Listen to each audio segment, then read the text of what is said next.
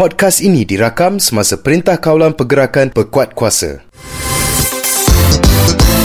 Anda sedang mendengar Shockcast Original. Shock. Salam Ramadan dan kembali kita bersiaran. Bersama-sama kita mencari hikmah di sebalik jernihnya sifat Ramadan ini. Semoga kemanisan bulan ini kekal menelusuri segenap kalbu kita. Selain solat, puasa, beriktikaf, membaca Al-Quran, sesungguhnya sedekah adalah cara terbaik kita mengimarahkan bulan nan mulia ini. Seperti banyak yang disebut dalam hadis sahih, Rasulullah sallallahu alaihi wasallam sangat dermawan pada bulan Ramadan. Ada yang mengesahkan sedekah Rasulullah sallallahu alaihi wasallam melebihi dingin dan pantas berbanding angin yang berhembus.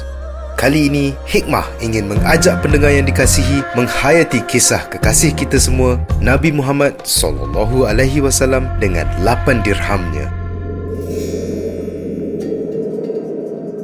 Kisah menyentuh jiwa ini terjadi pada satu hari apabila Nabi Muhammad sallallahu alaihi wasallam keluar rumah untuk membeli pakaian dan peralatan rumahnya.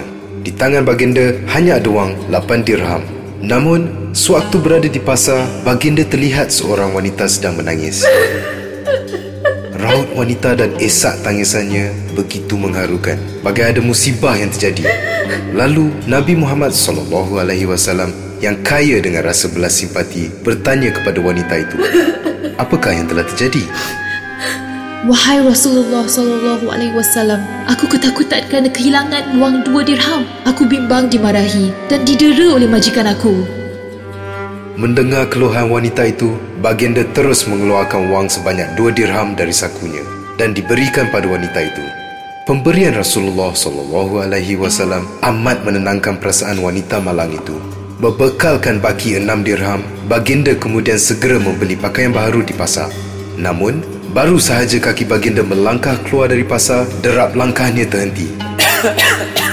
Ada satu suara yang amat menggetarkan perasaan, menjentik gegendang telinga baginda Rasulullah sallallahu alaihi wasallam. Barang sesiapa yang memberiku pakaian, Allah Subhanahu wa taala akan menghias tubuhnya kelak. Rasulullah sallallahu alaihi wasallam berpaling. Pandangannya hinggap pada wajah seorang lelaki. Semakin direnung, semakin sayu hati Rasulullah sallallahu alaihi wasallam. Lelaki itu tampak amat daif. Pakaiannya lusuh, compang-camping. Sebenarnya dah tak layak dijadikan pelindung tubuh pun. Tanpa ragu-ragu, Rasulullah sallallahu alaihi wasallam segera menyerahkan persalinan baju yang baru dibelinya kepada lelaki itu. Maka selepas itu, pulanglah baginda junjungan kita tanpa sebarang pakaian baru di tangan. Wang juga habis, tiada lagi berbaki di kocek. Pada detik melangkah pulang, Rasulullah sallallahu alaihi wasallam terserempak sekali lagi dengan wanita yang diberi sedekah dua dirham tadi. Wahai Rasulullah sallallahu alaihi wasallam, aku bimbang untuk pulang kerana majikan akan menghukum aku gara-gara lambat. Pendengar hikmah yang dikasihi sekalian, sesungguhnya pada zaman itu, seorang hamba tiada nilainya di mata majikan. Mereka dianggap sebagai pacal yang hina yang sepanjang hayatnya harus berbakti kudrat dan nyawa kepada tuan atau majikan yang menguasai mereka. Sedangkan tujuan Nabi Muhammad sallallahu alaihi wasallam diutuskan adalah untuk memberi rahmat dan kesaksamaan dalam kehidupan ummah. Maka Rasulullah sallallahu alaihi wasallam pun menghantar perempuan tersebut ke rumah majikannya. Sesampainya di rumah, Rasulullah sallallahu alaihi wasallam mengucapkan salam sekali, dua kali, namun belum ada jawapan. Salam yang ketiga barulah dijawab oleh penghuni rumah. Nampaknya semua penghuni rumah tersebut adalah perempuan. Ketika ditanya kenapa salam baginda tidak dijawab, pemilik rumah itu mengatakan dia sengaja melakukannya dengan maksud agar didoakan Rasulullah sallallahu alaihi wasallam dengan salam tiga kali. Selanjutnya, Rasulullah sallallahu alaihi wasallam menyampaikan maksud kedatangannya bahawa baginda mengantar perempuan yang menjadi hamba tersebut kerana dia takut mendapat hukuman. Rasulullah sallallahu alaihi wasallam dengan lembut menuturkan, "Jika perempuan ini salah dan perlu dihukum, biarlah aku yang menerima hukumannya." Mendengar ucapan Rasulullah sallallahu alaihi wasallam itu, penghuni rumah terkejut mereka merasakan mendapat pengajaran yang sangat berharga daripada baginda. Kerana itu, mereka mengatakan, Budak hamba ini merdeka kerana Allah Subhanahu Wa Taala. Betapa bahagianya Rasulullah sallallahu alaihi wasallam mendengar pernyataan itu. Rasulullah sallallahu alaihi wasallam sangat bersyukur. Sesungguhnya dengan wang 8 dirham itu dia mendapat keuntungan ribuan dirham yakni harga kebebasan seorang hamba yang selama ini hidup dalam tawanan majikan. Rasulullah sallallahu alaihi wasallam kemudian menyebut Tiadalah aku melihat 8 dirham demikian besar berkatnya daripada 8 dirham yang ini.